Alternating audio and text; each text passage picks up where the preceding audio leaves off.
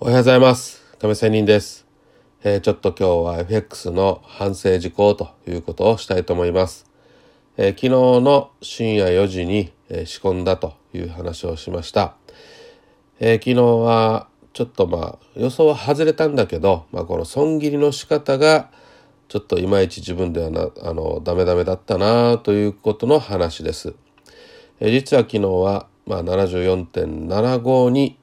ストップロスを置きましたが実はこの75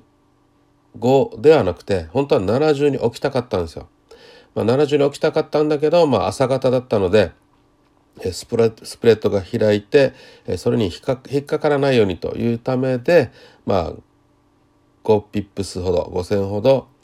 まあちょっと広めに置いたんですよ。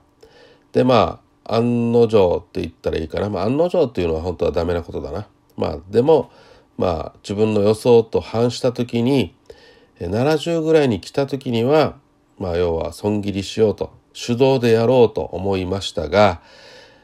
えー、なかなかできませんでしたということです。まあ結局はストップオーダーに頼って75で損切り決済されてしまったということです。